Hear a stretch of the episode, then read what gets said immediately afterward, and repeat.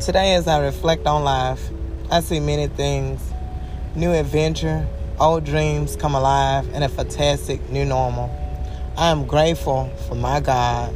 The gift of life is amazing, it awakens me to various doors of opportunity.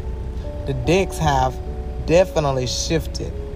When you experience a true shift, your name change, your location change, your perspective change, your desires change, your circle change, and your mindset change.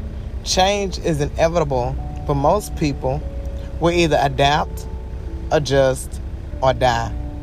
It's a sad reality, but many people talk it is not really willing to go through the proper change or metamorphosis of letting go of the familiar to obtain the unfamiliar of leaving a place of complacency and riding a wave of change, experiencing the wind of frequent movement on the horizon of something you've never seen or experienced before. Healthy is my new normal because I'm embracing a new method of balance.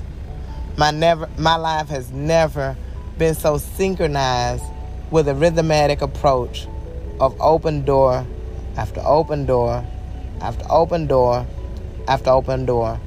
For years, I ate a dream deferred. For years, I allowed fear to paralyze me. For years, I allowed the fear of the unknown to keep me stuck in a place of complacency.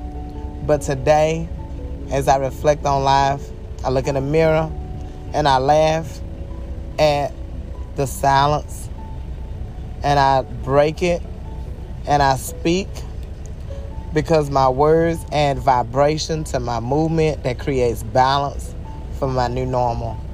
So, adapt a new rhythm, establish a new method, and gain momentum as you embrace your new normal. If not me, then who? If not now, then when?